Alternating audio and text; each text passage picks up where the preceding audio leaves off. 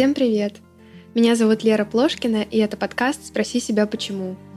Подкаст о том, как я пытаюсь разобраться в себе и в окружающем мире с помощью психотерапии. Я продолжаю второй сезон, и в этом выпуске мы разберем, что такое шизофрения, биполярное эффективное расстройство и циклотемия, а также узнаем, какое лечение предлагается людям, страдающим этими расстройствами. Этот выпуск я хочу посвятить снятию стигмы с этих психических расстройств. А, согласно мировой статистике на 2018 год, к сожалению, с более свежей статистики я не нашла, биполярным расстройством в разных формах страдают около 2% людей. Это значит, что в России страдающих а, этим расстройством не менее 3 миллионов. Однако в нашем обществе полно предубеждений, где биполярное расстройство может приравниваться к сумасшествию некоторыми его членами. Ну и на человека, собственно, страдающего этим заболеванием, навешивается ярлык. Надеюсь, что мой выпуск позволит желающим понять, что на самом деле представляют собой эти расстройства, и лучше понять людей, страдающих ими.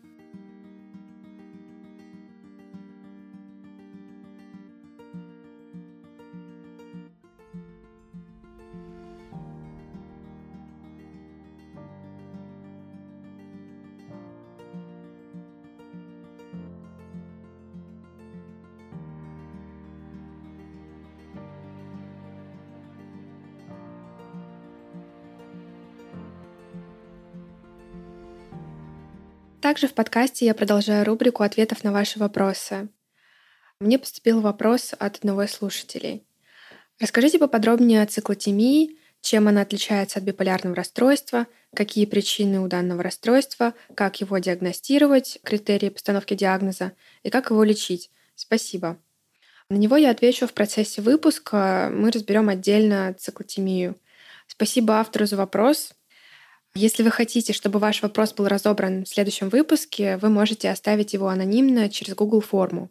Ссылка будет в описании к выпуску. Я продолжаю рубрику ответов на ваши вопросы. Вот вопрос от одного из слушателей. Расскажите поподробнее о циклотемии, чем она отличается от биполярного расстройства, какие причины у заболевания, как его диагностировать и как лечить. Спасибо. На этот вопрос я отвечу в процессе выпуска. Мы разберем отдельно циклотемию. Спасибо большое автору за вопрос. Если вы хотите, чтобы ваш вопрос был разобран в следующем выпуске, вы можете оставить его анонимно через Google форму. Ссылка будет в описании к выпуску. А теперь давайте начнем. В процессе выпуска я буду обращаться к руководству по психиатрии известного психиатра Эйгена Блёйлера. Он в свое время ввел термин шизофрения. Блёлер — это шведский психиатр. Он внес вклад в изучение разных психиатрических заболеваний. Для начала разберем, что же такое психоз. Это основа для нашего дальнейшего обсуждения. Психоз — это ярко выраженное нарушение психической деятельности, при котором психические реакции грубо противоречат реальной ситуации. У человека возникает расстройство восприятия реального мира и дезорганизация поведения. Что это за расстройство восприятия реального мира? Например, галлюцинации. Они могут быть разными. Слуховыми, зрительными, тактильными, обонятельными. Еще для психоза характерны бредовые идеи. Появляются навязчивые мысли, суждения, которые совсем не соответствуют действительности. Например, человеку может казаться, что за ним следят. Есть две большие категории психозов функциональные и органические. Шизофрения — это расстройство, которое мы с вами сегодня будем разбирать, относится к функциональным психозам, то есть к тем, э, что не связаны с органическим поражением мозга. Причина болезни в таком случае в основном заключается в функциональных нейрохимических изменениях в головном мозге. Шизофрения — это тяжелое расстройство психики, оно сопровождается раздвоением интеллектуальной и эмоционально-волевой функции. К сожалению, люди уже не могут адекватно воспринимать реальность и имеют патологические поведенческие особенности, которые не позволяют им жить нормальной жизнью. Если шизофрения прогрессирует, она ведет к слабоумию определенного характера. Давайте разберемся, как же проявляется шизофрения. Я хочу проиллюстрировать рассказ примерами из книги Лаувенг Арнхильд «Завтра я всегда была львом». Это писательница, которая страдала шизофренией с 17 до 26 лет, но она смогла преодолеть эту болезнь и в итоге стать клиническим психологом. В книге она описывает, как развивалась болезнь и как она с ней боролась.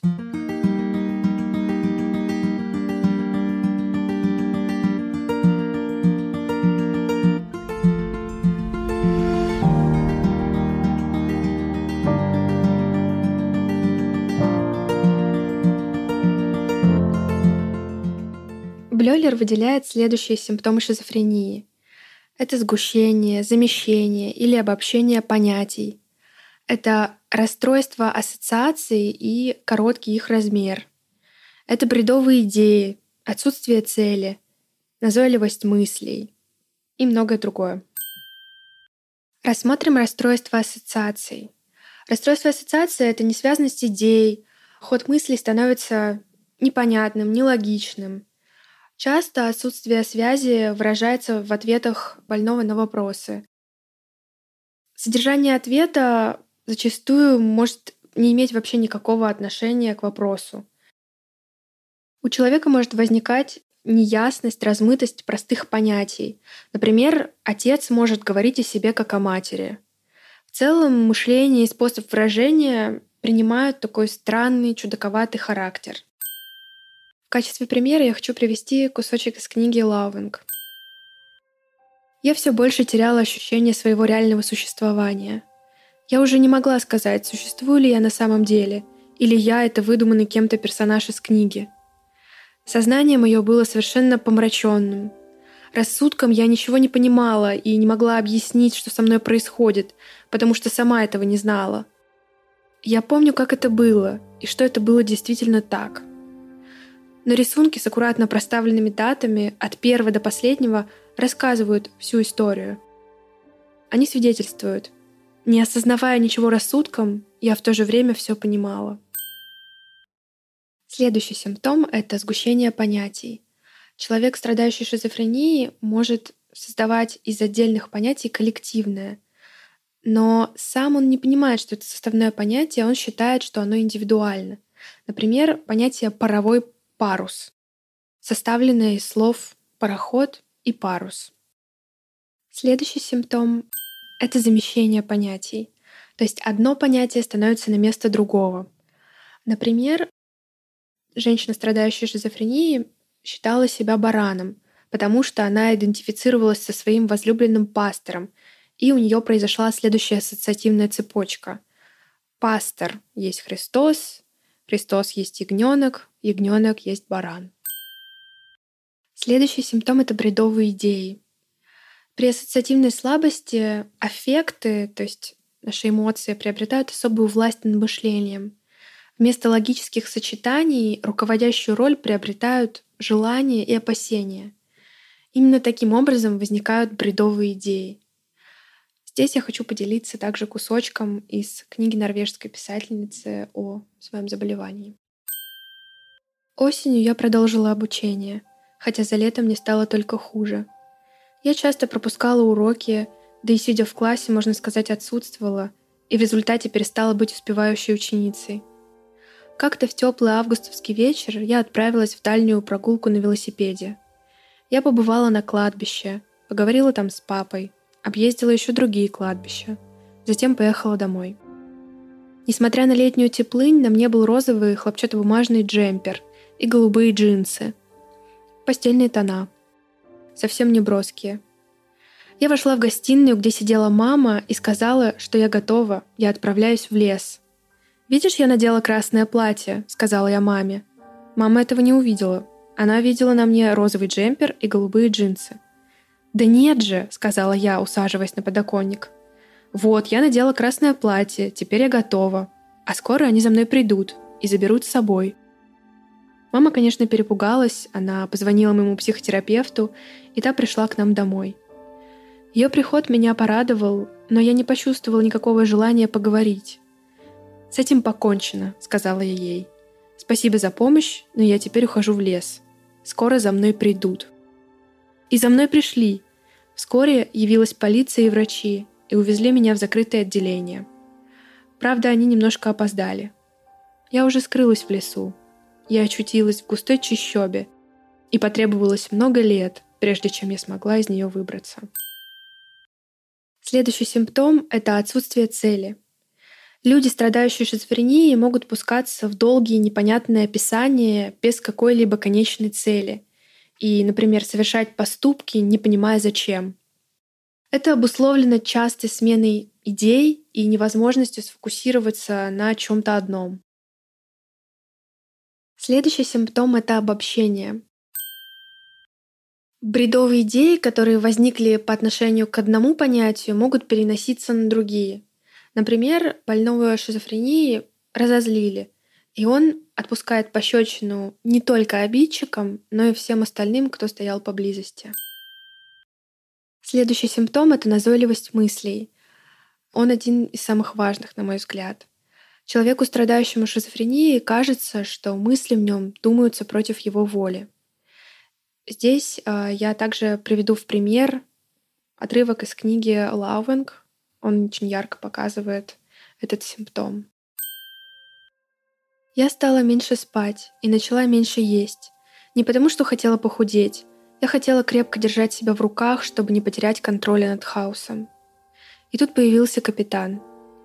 В первый раз это произошло, когда я писала дневник — я принялась за него уставшая и внезапно обнаружила, что предложения заканчиваются у меня не так, как я задумывала.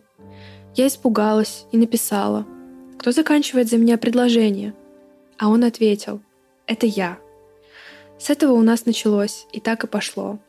От записи в дневнике до мыслей недолгий путь, а от мыслей недалеко от голосов. По крайней мере, так это было у меня — Путаница с восприятиями у меня началась давно, они были у меня искаженными. Так что, по сути, требовался лишь маленький шажок, чтобы начать слышать голоса. Еще один из симптомов — это короткие ассоциации. У страдающих шизофренией мысль быстро приходит к концу. Возникает некоторая ограниченность мышления. Не в смысле тем, а в смысле полноты идей. В более тяжелых формах шизофрении наблюдается аффективное тупение — Например, человек может на протяжении многих лет не обнаруживать в себе никакого аффекта, то есть, например, страха, радости, грусти, что бы ни случилось. А, например, люди, страдающие тяжелыми формами шизофрении, могут не обращать внимания на голод или жажду, ложиться в промокшую, промерзшую постель и так далее.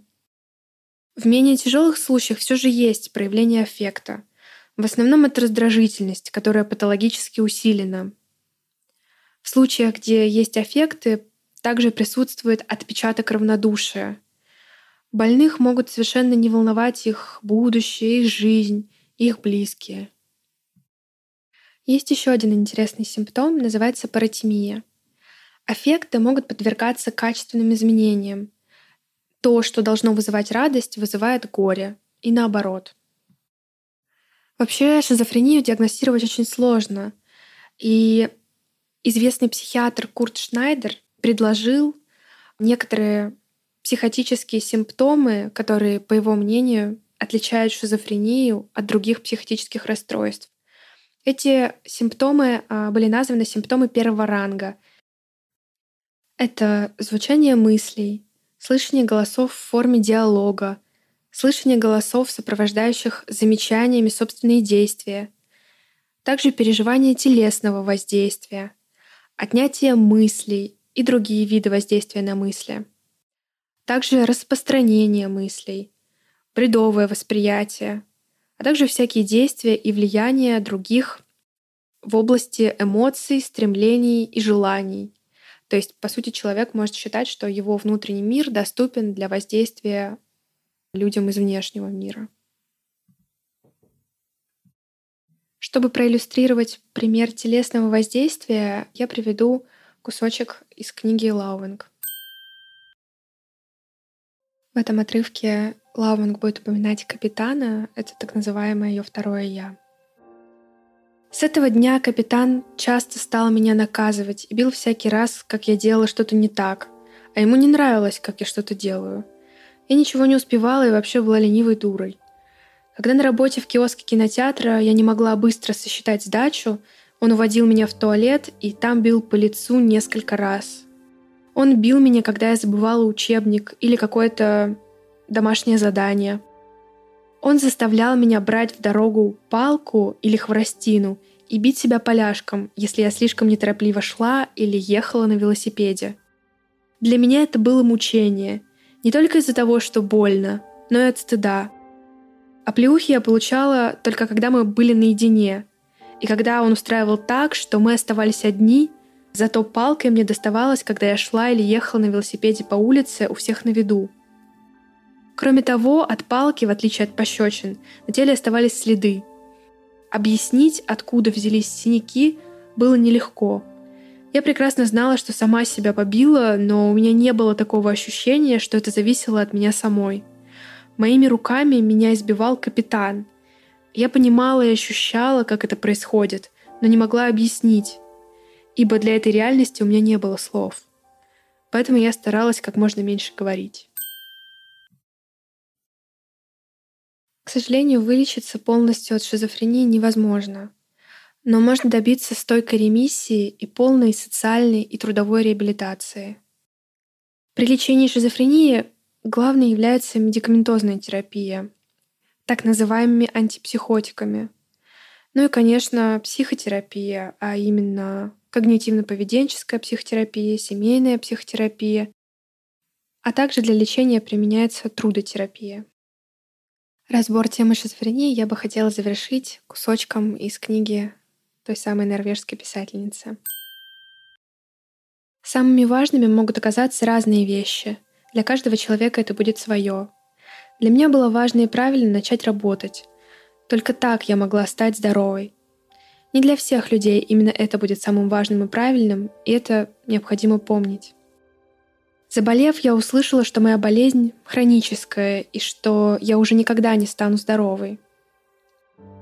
Я знаю, что для меня самой когда я была больна, очень много значила надежда. Многие мои мечты не исполнились, но исполнилась одна важная. Я стала психологом. И у меня наполненная интересная жизнь, так что у меня все хорошо. Для того, чтобы чувствовать себя хорошо, не обязательно нужно, чтобы исполнились все мечты. Но всегда нужно, чтобы у тебя была надежда. thank you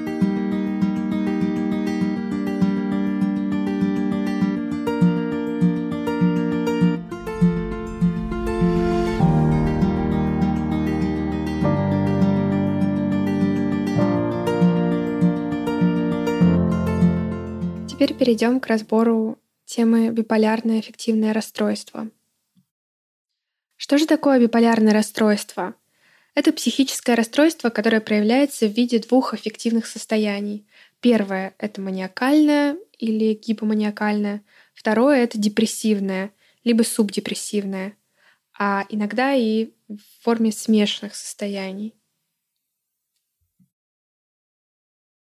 Раньше биполярное расстройство было принято называть маниакально-депрессивный психоз, но сейчас это название устарело и является научно некорректным, так как биполярное расстройство не всегда сопровождается психозом, и при нем не всегда наблюдается оба типа фаз. Думаю, что депрессивная фаза всем довольно знакомое понятие, поэтому мы подробнее остановимся только на маниакальной фазе — Маниакальный синдром — это синдром, который характеризуется триадой симптомов. Первое — это повышенное настроение по типу гипертемии. Второе — это психическое возбуждение, которое проявляется в виде ускорения мышления и речи. И третье — это двигательное возбуждение. Что же такое гипертемия? По сути, это эмоциональная реакция, которая может проявляться в диапазоне от легкой приподнятости настроения до безудержной неадекватной веселости. Что еще характерно для маниакального синдрома? Также э, повышение аппетита, сексуальности, повышенная отвлекаемость, иногда переоценка собственной личности, которая достигает бредовых идей величия. Теперь перейдем от маниакального синдрома к гипоманиакальному. По сути, гипомания — это состояние сходное с манией, но менее тяжелое в своих проявлениях. То есть зачастую называют легкая степень мании. В профессиональных кругах манию принято называть манией, то есть с ударением на первый слог. Также я упоминала слово субдепрессия, поясню быстренько его значение. По сути, это легкая степень депрессии. Выделяют два типа биполярного аффективного расстройства. Первый тип — это когда чередуются маниакальные или смешанные эпизоды с депрессивными. Биполярное эффективное расстройство второго типа — это когда депрессивные эпизоды чередуются с эпизодами легкой мании, то есть гипомании. Остановимся подробнее на маниакальных, гипоманиакальных и смешанных эпизодах. Перед маниакальными эпизодами может возникать повышенное настроение, прилив энергии, скачка идей и уменьшение потребностей во сне. То есть вот эти сигнальные звоночки предупреждают о том, что может наступить маниакальный эпизод. В случае гипоманиакального эпизода может также повышаться продуктивность психической деятельности, но если гипоманиакальный эпизод трансформируется в маниакальный, то эта продуктивность снижается. При маниакальных и гипоманиакальных состояниях можно увидеть, что возникает непоследовательность в мотивации деятельности человека и спонтанность. Люди во время этих эпизодов могут совершать абсолютно нерациональные поступки, в том числе экстравагантные.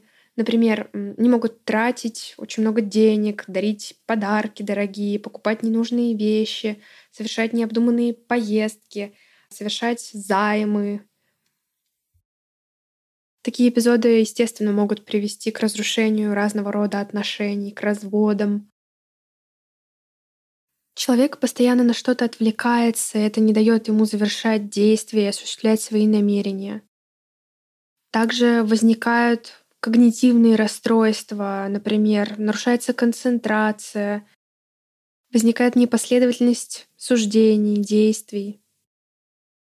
При этом сами эти суждения могут быть абсолютно поверхностными, и люди в маниакальных, гипоманиакальных состояниях могут быть склонны к разного рода каламбурам, шуткам и так далее.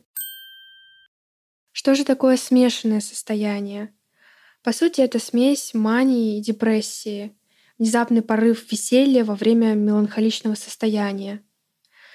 Например, может быть веселое настроение при глубоком ступоре, может быть депрессия со скачкой идей, к сожалению, биполярное эффективное расстройство невозможно вылечить раз и навсегда. Но зачастую медикаментозным способом удается выровнять настроение пациента, и тот начинает чувствовать себя хорошо.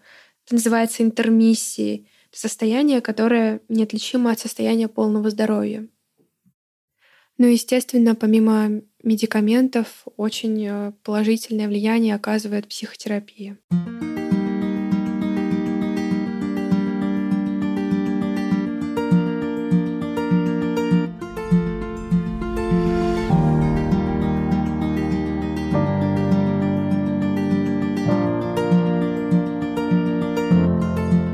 Итак, перейдем к разбору последнего расстройства в этом выпуске. Это циклотемия. Что же это такое? Это чередование подъемов и спадов психической и физической активности. Человек при этом испытывает разные трудности, но он продолжает работать и социализироваться, в отличие от сильных перепадов настроения, которые характерны для биполярного расстройства. По сути, циклотемию можно считать более легкой формой биполярного расстройства.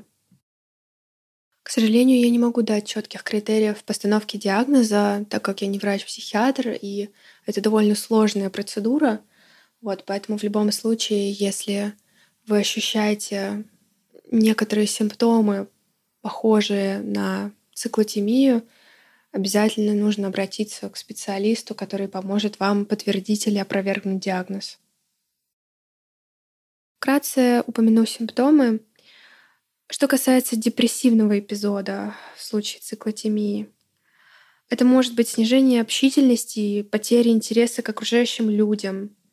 Это может быть затруднение при принятии решения, чувство безнадежности, вины, стремление к саморазрушению, порой суицидальные мысли, отсутствие мотивации к активной деятельности, снижение концентрации, апатия, нарушение памяти, нарушение сна, понижение полового влечения, раздражительность, повышенная утомляемость.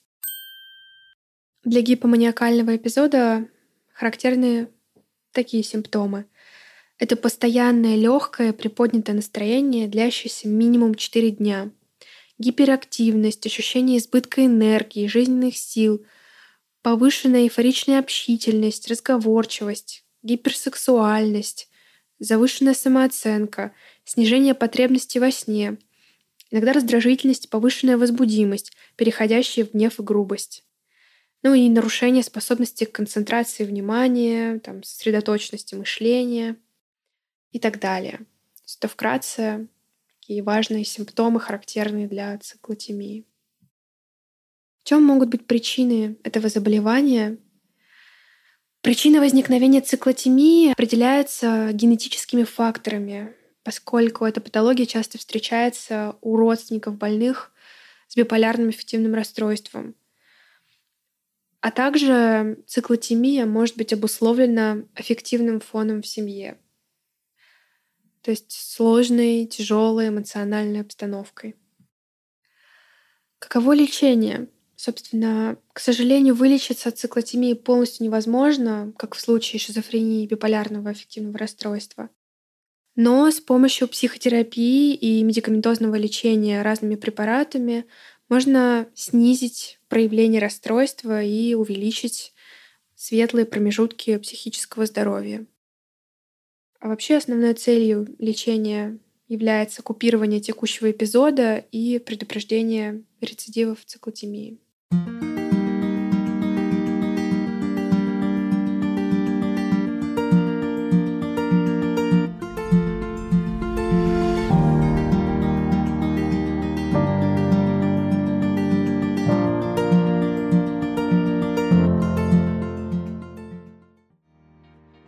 На этом я завершаю выпуск. Надеюсь, он был для вас полезен и интересен. Хочу напомнить, что мне очень важна ваша обратная связь, поэтому обязательно оставляйте комментарии в iTunes или в группе ВКонтакте или на любой подкаст-платформе, где вы меня слушаете. Я буду очень рада этому. Ставьте звездочки, лайки. Мне будет очень-очень приятно. Спасибо всем большое. До встречи в следующих выпусках.